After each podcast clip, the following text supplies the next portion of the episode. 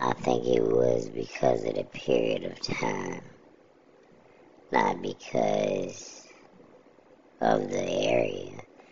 Because I lived in a bad neighborhood. It was just because it was that period of time in hip hop. You know what I mean? It was like when um, hip hop was everybody had ways and they was rapping to the women.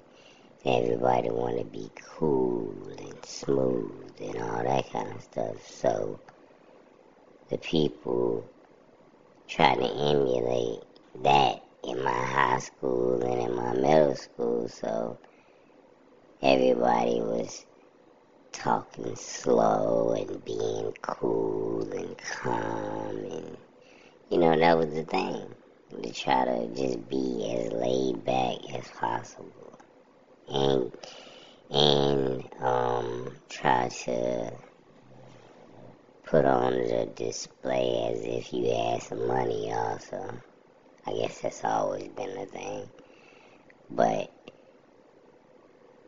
i thank god that I fell into that period of time because I couldn't have did the violent. You know what I'm saying? The violent times. So people wanted to fight and cut and see who was the strongest. That wouldn't worked out so well for me. Because I'm not a fighter. I give you that for real. I am not a fighter. But so I'm glad I grew up in a period of time where uh, everybody was trying to be cool, not trying to be violent. Cause in other places, and we grew up in a, nah, I grew up in the hood. I went to the worst high school in the city. Man, they still had bars on the windows.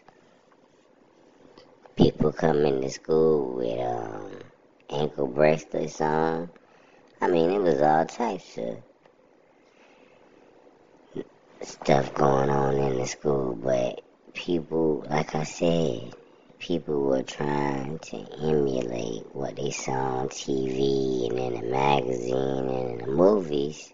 And during that period of time, that's what was going on. Everybody wanted to be cool. Everybody wanted to be the ladies' man. It went on for about, I say, from my eighth grade year all the way to my senior year, even after high school. Yeah. You know, everybody wanted to be a Puff Daddy or something. you know? Puff Daddy's not a fighter. He cool. He's the ladies' man. That's what people wanted to be like. For it was a brief period of time, but I slipped in right on it, and then I slipped right out before they started wanting to fight and stuff. Yeah, I'm glad. Thank God.